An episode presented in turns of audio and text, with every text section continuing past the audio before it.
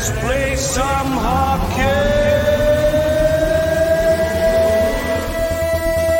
tonight! Energetic, passionate, and savvy. Gooch Live. Brought to you by the good people at the Hockey News and Sports Illustrated.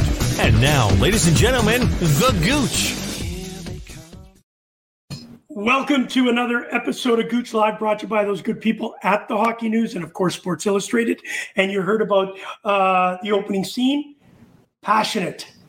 We've got two guys that are very passionate. They're going to help us out today. We've got Stephen Ellis coming up from the Hockey News. And, of course, Pat Flatley, you know him as the captain of the New York Islanders. We're going to talk a little bit about his career and, of course, what he thought of the playoffs so far. And, of course, tonight could be elimination game, and we'll ask him how he feels that'll turn out. Listen, we've had a great week of hockey. We've talked a lot about the fact that Montreal is on the brink of elimination. Do they have any magic left? We're going to see that. They're making some change. And we'll talk to Stephen Ellis about that right now. Ladies and gentlemen, Stephen Ellis in Montreal, covering Montreal versus Tampa. What's going on? Well, I got to say, the city is happy. They're excited. They're having a good time. So it's fun that everything's going so well, despite the series not going so well. Well, maybe that's the reason why Jordan, our producer, is still in Montreal. They're having so much fun. And who wouldn't, even though he's not going to the game tonight? Or maybe he will. Maybe he'll shell out that, 30 or 40 grand just to get a ticket. I'm not sure we can afford. Not on my budget. Hey, listen, I know you've only got a few minutes. You're obviously in a hotel room trying to get everything figured out for tonight's game. Thank you for joining us for a few minutes. Of course, you know, right after you comes Pat Flatley and, you know, his career. Have you ever been to Saint Hubert? Yeah, unbelievable. I went for the first time. It was just okay. Wasn't crazy about it. Did you do the poutine?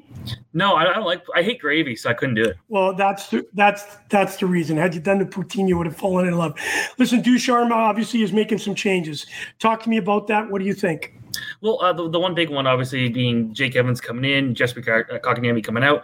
I actually don't mind that. I know a lot of people have been kind of saying, like, this is stupid, but Kotkaniemi hasn't really done a lot in this series. And there's a reason he didn't start the regular season or the playoffs despite playing the entire season beforehand. So this is a guy that just, you know, he's still young. There's still a lot for him to learn, and this is his first really big playoff run. So I don't think that – I don't think that is that big of a deal. The big one there being that Romanov is going to be in, and John Merrill and Gustafson are out. Brett Kulak's also in. I thought those two played some of the worst hockey I've seen out of a defense pairing in quite a long time. And it was I wouldn't have put them together before that game, and after the game, it's like it even just proved it why. It's two guys that just really struggle in a lot of areas playing together. It didn't work. So I think Montreal's got a solid lineup. But again, the one thing I've got to say about Romanov is I've watched this guy play for 4 or 5 years. I'm not totally convinced he's anything more than the third-pairing defenseman, but you know what? That's what he's going to be playing tonight. We'll see how it works, because this is a guy that loves to play physical, and he could be the physical shutdown guy they need. All right, really quickly, I want to go through some of the things. Obviously, unforced errors. Montreal has committed a bunch, obviously turning into great scoring chances and goals for the Tampa Bay Lightning. Kucherov, if he's not going to be Conn Smythe, he's certainly the number two when it comes down to it. But it's really, they solved Vasilevsky to a degree.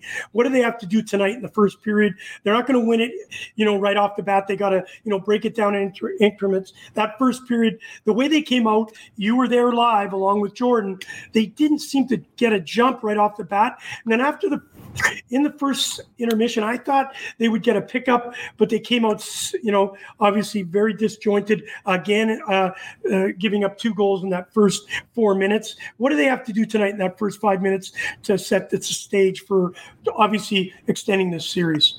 Well, the Canadians, they play best when they're the better team in the first 5 minutes, and they set the tone and force the other team to chase, because we saw it against Toronto, we saw it against Vegas, we saw it against Winnipeg. If they score early, it really works out in their favor.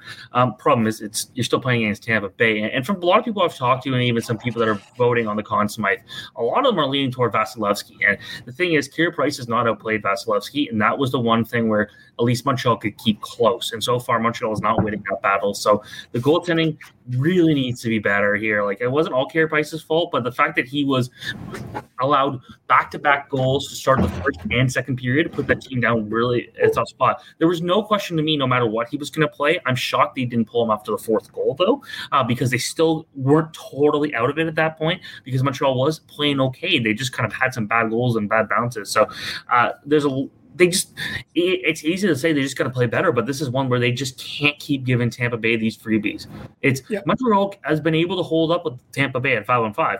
It's these passes behind the net or these just total floaters that go nowhere that really hurts this team. Yeah. All right, Stephen, I know you got to get back to work. We will have you on if it's over. Maybe we can get you on tomorrow for a few minutes and tell us exactly what went on and why. If it's continuing, maybe we can get you on Wednesday to break down Game 5, and I hope we certainly have that opportunity. Thanks, Stephen, all the way from Montreal, Ice Hockey, obviously the Hockey News, and, of course, Sports Illustrated. Absolutely. One last thing. I got to go go-karting yesterday. Yeah. It was nice to be able to do something. Alex Tagliani, the former IndyCar driver, current NASCAR driver, owns a track. Best experience I've had in a long time. There's a hockey guy doing some racing. I love it. Yeah. See you guys. Stephen Ellis. Hey, listen, this next guest, really excited to have him on. I popped into him in the bottom line, obviously Wayne Cowley.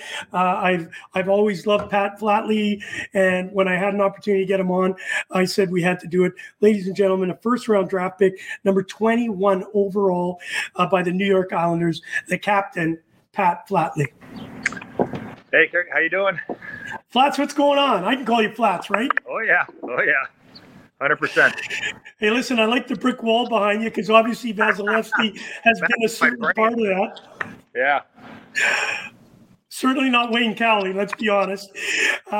It was great to see you at the bottom line. I know you're a big supporter of Wayne and all that he's done there, but I'll tell you what, Pat, getting you on and having a chance to talk a little bit about hockey then when you played and now and getting your, obviously your expert opinion on where the playoffs are right now. Talk to us a little bit about your career. Obviously, you went through the University of Wisconsin.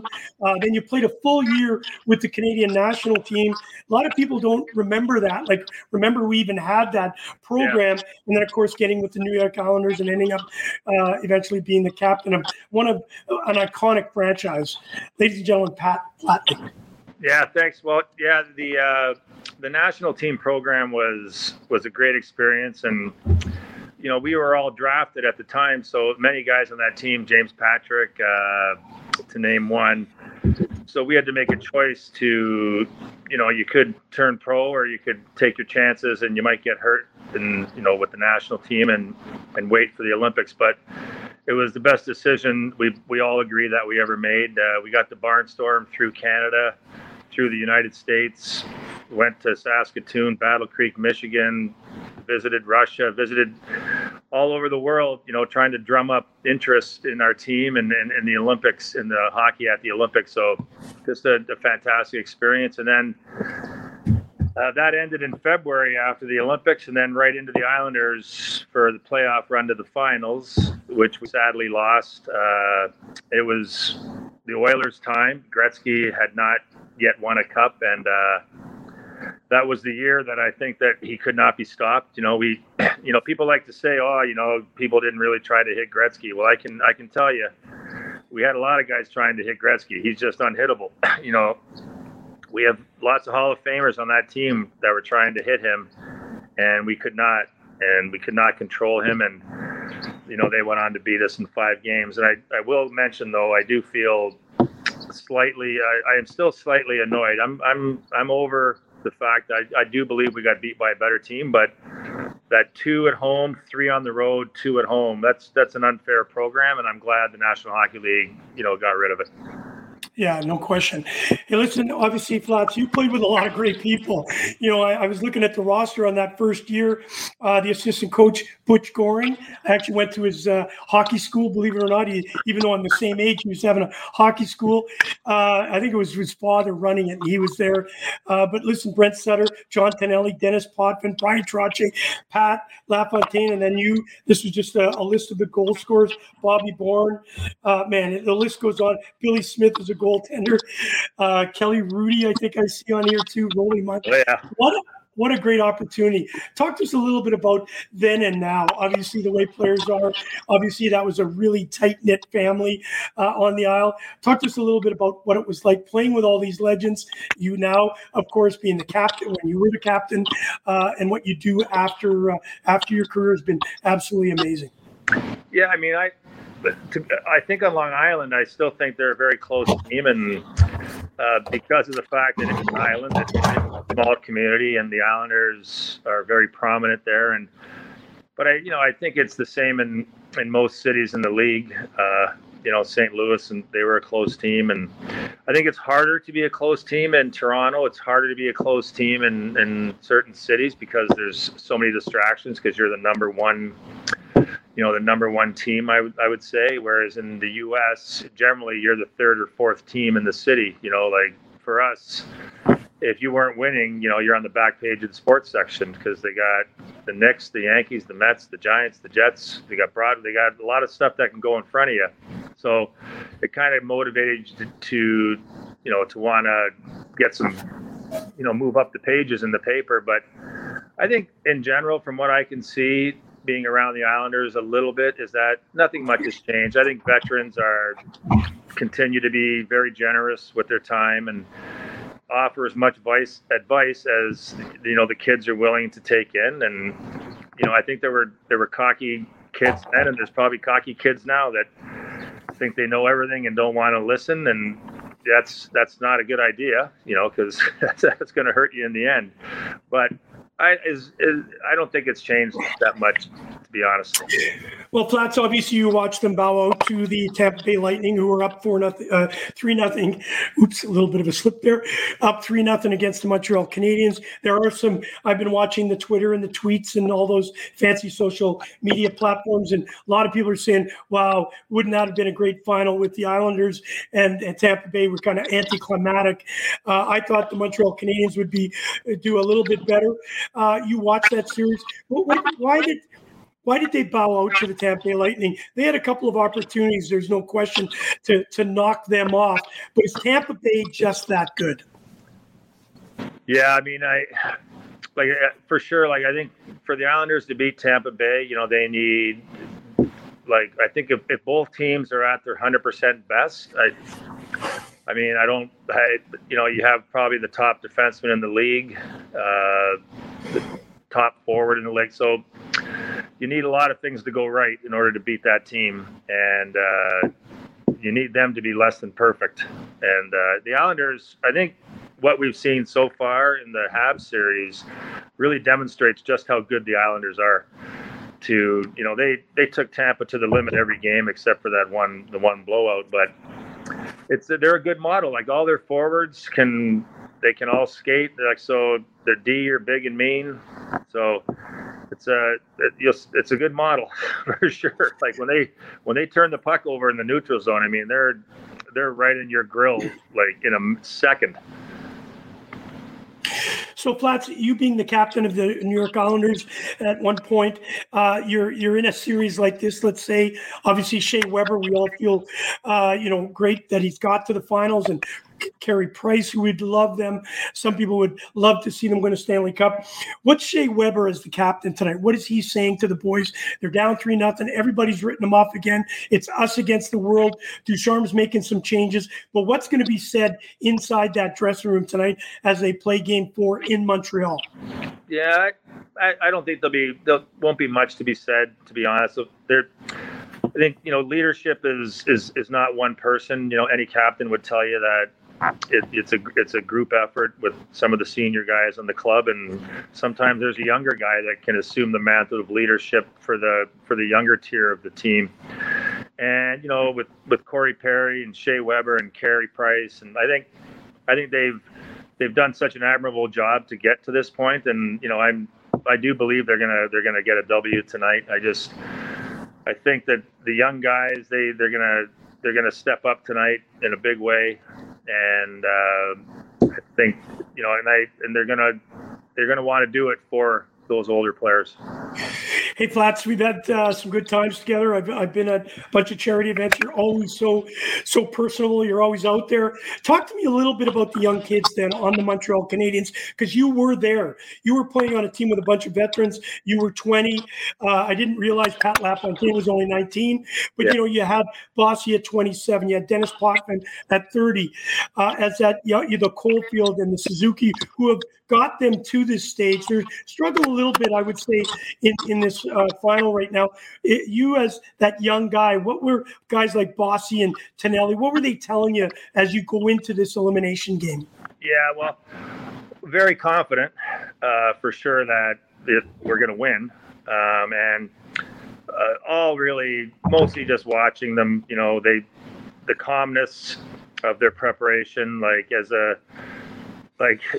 early when I'd be dressed a half hour before a warm up, squeezing, back then we had the wood sticks, but I'd be squeezing my stick into sawdust. I'd be burning probably too much intensity prior to warm up, prior to the game, and whereas there was a cool confidence amongst the veterans, and I think the younger guys in the Habs will see that from Corey Perry and Shea and the older fellas today, and they'll feed off that, and they'll conserve their juice, knowing that if we do what we are supposed to do and everyone does their job, we got a good chance to win this game tonight. So let's go. Yeah, Matthew Meisner all the way from Argentina. I love that you join us all the time. The Habs are not done. The ice was slanted, and now it will tip the other way. One of the things I want to ask you, because you've been there, you felt the emotion that goes through you. They're back home, 3,500 fans, in the Bell Center sounds like 20,000 fans in a normal rink. They came out in game three. They just didn't have that urgency. It just didn't look like these guys were prepared. Obviously, Ducharme and the coaching coming back in. Talk to us a little bit about maybe the nerves were too much, and then they got back into the game, and during that first intermission, I thought in the second period, they would just come a gun ablazing, and we saw what happened. Tell us what goes through the coaching staff right now. What do they got to say, or do they even have to say anything? Well, I think this is a time of intuition, and I believe for coaching staff. Generally, I was fortunate enough to have Al Arbor as a coach for 10 years.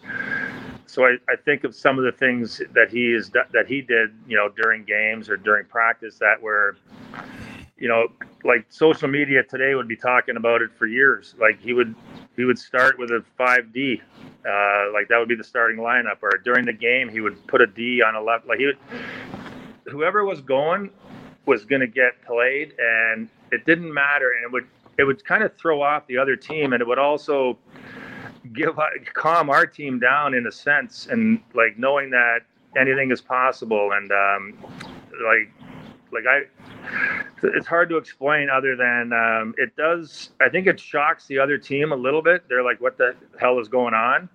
And it gives your team, it lightens up your club, and then everything will move back to normal eventually. But it's a bit of a shocker, and I think from what I can see, I think the Habs have changed some lines from what I hear for tonight, which I think is a great idea, because as I said, those are the little shockers that you need, right? Because guys, even though you're on the same team, if you haven't played on the same line with a guy for a few, you're so excited to play on this new line. You don't want to disappoint these guys. And so that's a good point. You just fire up with a little more juice. So like Anderson's going to play, I think, from what I understand, with Suzuki and Caufield. So he's going to be fired up.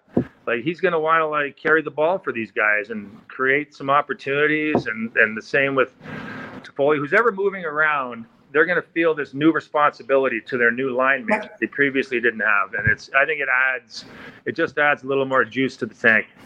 And that Montreal Canadiens team needs a good game from Josh Anderson. He's been there. They've seen a present. We need some offense out of him. Before I let you go, obviously, I need to know a prediction tonight. Do you want to just throw out a score? Do you think it's Montreal taking this one handily, or is it going to be a tight one, or do they lose it? I think 3-1 Habs. All right. Listen, I would be remiss not to ask you. We see Kelly Hrudey on the program every night. He's in our living rooms. He played with Billy Smith. In that year that you came up, they almost played the same amount of games. We all know the reputation of Billy Smith. Is Kelly Hrudey such a nice guy? Like, is he as nice as we see on TV? You really, like, to be honest, I had Mario Gosselin as a goaltender. In, oh boy, that's with the national team, and then in college I had a couple of beauties as well. And so when I got to the Islanders, you had Smitty, but Kelly was probably the first normal goaltender that I met, and he is as advertised. He's a genuinely good guy who is, you know, the goalies, they see the game better than anybody, and Kelly has a keen eye for the game, and he was always available if you needed to ask him some questions about, like, hey, what do you think about this goaltender? What do you think about this defense? Like, he knew not only about the other team's goaltenders, but about their players, their forwards, their D, and he was a good source of information and a fantastic fella. Well, one of the nice guys also is Pat Flatley. Thank you so much for taking time out with us. Look forward to getting to sit down and eat some chicken wings with you in the future at Cowley's as this thing opens up. And we're going to be doing some live shows there. He's asked us to come down and pretend that we are the show that everybody wants to be on. So we look forward to having you as one of our guests as we're drinking a Heineken and maybe a couple of chicken wings. I like it. I love it, Carey. And great job, and thanks for the invitation. No, thank you. All right. There he is, Patrick Flatley. You heard it first right here, 3-1. The Habs take it down, and that is a guarantee. See you, Flats. All right, take care. Well, he was a captain, so he's almost like Mark Messier, so we got to buy into that one that he's guaranteeing a victory tonight. Hey, listen, somebody that was actually at Game 3 is our producer who's still in Montreal. I guess they're just, you know, having some fun in Montreal, probably hitting the golf ball, probably going – I hope he's not going to Shea Weber. I don't think he's old enough. Ladies and gentlemen, our producer, the man of the hour, Jordan. Hey, Gooch. Jordan, how are you? What is going on out there? You know, we're doing pretty well here in Montreal. We were up at the cottage for a couple of days. Now we're back in Montreal, just getting ready for tonight. I mean, the people here are still excited, and it's a great atmosphere to be in. So it's been a lot of fun. Well, you still have the playoff beard on, which is really cool, and thinking that they're going to go further. We will do after tonight's game, whether it's a win or a loss, you'll be coming on really quickly just to do kind of a wrap-up. Hopefully we're going to Game 5. That would be fantastic to continue this on. If not, we'll just break it down really quickly. And then what we'd like to do, maybe tomorrow afternoon, if you're back or you're relaxed, we can maybe do, or maybe we leave it till Wednesday. I'd love to get a really good perspective. You got great pictures. You got some videos. Kind of take a cool look at what just went on for Montreal. Win or lose, I'll tell you what, we all got to be proud of what the Canadiens did. And I'll tell you what, complete compliment and tip our hats off to Tampa Bay Lightning. They are as good as what is advertised. Love to hear your thoughts because you were there right front and center. Yeah, and you know, the fan base, they're kind of taking this with a grain of salt. I mean, when you finish 18th place in the regular season, it's kind of tough to, you know, go into the finals with full kind of confidence. But a lot of the fans here, they still think Montreal has a chance. Even like being 3 down a series, there's only been a small handful of teams that have been able to even tie up the series. I don't think there's any that would be able to come back from a 3-0 deficit. So tonight's game is probably just as important as the last one, if not more so. So, oh, sorry, buddy, I clicked the wrong button. So talk to me a little bit about the atmosphere right now. Obviously, you were at game 3. It started out electric. Obviously, they got down early. Then it came back, and, you know, I think halfway through the first or close to the end of the first, you know, they got a goal. They went into that first intermission. They came out, got 2 quick ones against them. That ebb and flow must have been crazy, but by the end of the game, they were just as loud as they were at the beginning of the game. Walk us through that. Yeah, so like right off the bat, like the place was nuts. I mean, they said they had 3,500 in the arena, but it looked a lot more like 5,000. But, you know, that's just how it goes sometimes. But the game was really up and down. I mean, the crowd went along with it. When Phillip Danault scored right at the end of the first period, the place was rocking, and it carried through the intermission as well. But coming out in the second period with Tampa Bay quickly back up by a couple goals, it also took the life out of the building. It's one of the craziest hockey games I've ever been to or even seen. Like, just in terms of how the momentum shifted so many times, and it looked like neither team really had an edge until Tampa Bay just kind of pulled it out and almost survived Montreal's attack. Yeah. Hey, listen, Matthew Meisner all the way from Argentina. Even after the playoffs are done, it's still hockey season out here. Make sure you keep on doing the shows. We'll be announcing, once Jordan gets back, we are announcing our schedule for the summer. We're already making some changes. But Matthew, we're not going anywhere. We may take a couple less shows a week so we can concentrate on our golf game. But we're certainly not going anywhere. There's lots to go on. There's the expansion draft, of course, the draft, and a bunch of other great things that we're going to be talking about as we go forward. All right, to end this, of course, I just want to ask you tonight, obviously the Montreal Canadiens have made some changes. You've made reference to some of those changes. Your thoughts on it? Do you think what he's doing is, did he need to do that? Or do you think this is going to bring some life to the Montreal Canadiens? Yeah, I honestly think it should have been done before Game 3. You know, like the two biggest changes, I guess three, are Kotkaniemi out for Jake Evans, and Gustafson and Merrill out for Brett Kulak and Romanov. So I think on the back end, you're like, Gustafson and Merrill just looked terrible this series. Stephen Ellis said it, like the worst defensive performance he's seen in the playoff series. I don't know about that, but it's still they're almost liabilities out there. And in a team like Tampa Bay, you can't really have that. And for Kotkaniemi, like, yes, he's the second leading goal scorer for the Habs.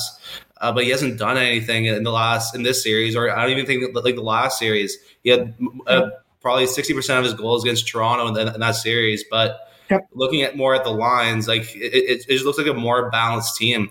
Like, they have a true first and second line now, whereas in the past they kind of try to balance it all out. So maybe having this two-line system, having that Byron, Evans, and Lehkonen line as their kind of shutdown line, it could work out. I mean, at this point, why not try anything? Hey, listen, I like the move from Anderson with Caufield, Suzuki. Toffoli just didn't seem comfortable on that line during this series. And I really feel, and you can say it, Josh Anderson, the first game, he was throwing his weight around. He's been snake bitten. He just hasn't been able to lift his offensive game. But I'll tell you what, with those two young bucks, if he can't pop a few goals tonight, he'll certainly keep the ice open for those two. Hey, finally, of course, I want to hear a prediction from you tonight. Do you think Montreal is going to take it? I just want to touch on Anderson quickly. I think this could take his game to the next level. I mean, Tyler Toffoli, he's not the best skater in the world. I mean, yeah, he's not bad, but he doesn't have the same speed as Caufield and Suzuki do. And I think Anderson can keep up with those guys. So I think he's going to have a lot more chances tonight. Yeah, I agree with you 100%. Obviously, a prediction for tonight? That's tough. I'm going to go... I'll go 2-1, 3-2 Montreal. All right, 3-2. I'm going to go 4-2 Montreal with an empty netter. Hey, listen, some sad news as we leave you. I'm going to let you say the goaltender's name. I heard about his passing, but more importantly, I've just read how he passed. I'll tell you what, I've been in Europe, ladies and gentlemen. I've been at New Year's Eve. One actually, there was a rocket shot and hit my wife in the chest on the right-hand side, or the shoulder, sorry, on the right-hand side. It is scary how people disrespect the fact of fireworks. Please talk to us about this. Yeah, so Matisse Kivlinkins, he was in the Columbus Blue Jackets system. He's played a total of 8 NHL games over about a 2-3 year span. He spent most of this year in the taxi squad, gone a couple games this year as well. But he passed away in Latvia, where he's from blunt force trauma of the fireworks incident. Everyone's been releasing statements, and it's been a real sad day in the hockey world. We wish the best for his family and hope the Columbus Blue Jackets can rebound from this and kind of get back in and make sure everyone's doing well from this. Well, all of our condolences from the entire Gooch Live production team. We're thinking of him and his family, and it's a sad tragedy that just doesn't. There's no place for this in the world. We have to really take a look at it. The last couple of days, the fireworks here have been absolutely crazy. Keep me up until 2:00 in the morning, believe it or not. And you know me, I have a tough time sleeping in the first place. All right, Jordan, enjoy tonight. Take it easy. We'll see you tomorrow, and we'll be announcing all the great things you and I and the whole Gooch Live production team have in store for you. Jordan, thank you for bringing this in live from Montreal. Thanks, Gooch. Okay, buddy. Hey, listen, what a great show. Obviously, having Steve Ellis tell us his perspective. Then we got the captain of the New York Islanders, Pat Flatley, over 700 games in the National Hockey League. He was one of the best. I'll tell you what he did for that organization was absolutely fantastic. And, of course, then Jordan closing it out and letting us know what went on in Montreal and what will go on for the next couple of days. We will shut this down tonight, right after the game. Please join us, Gooch Live. Jordan will be joining me. We'll talk about the experience in Montreal, the after effect. Hopefully the Montreal Canadiens can take it to the next game in Game 5, and we can really enjoy an opportunity of seeing more ice hockey and not seeing that Stanley Cup presented to the Tampa Bay Lightning, though you'd love to see it in Stamkos' hand, but not tonight. Not this one time. All right. Thank you for joining Gooch Live. Don't forget, check us out on TikTok, Facebook, YouTube, and, of course, all the other platforms. You can also see us on a podcast. Thank you from Gooch Live, brought to you by the good people of Hockey News and, of course, Sports Illustrated. Good night. Go ahead. You've been listening to Gooch Live with your host, Kerry Goulet, better known as The Gooch, brought to you by the Hockey News and Sports Illustrated.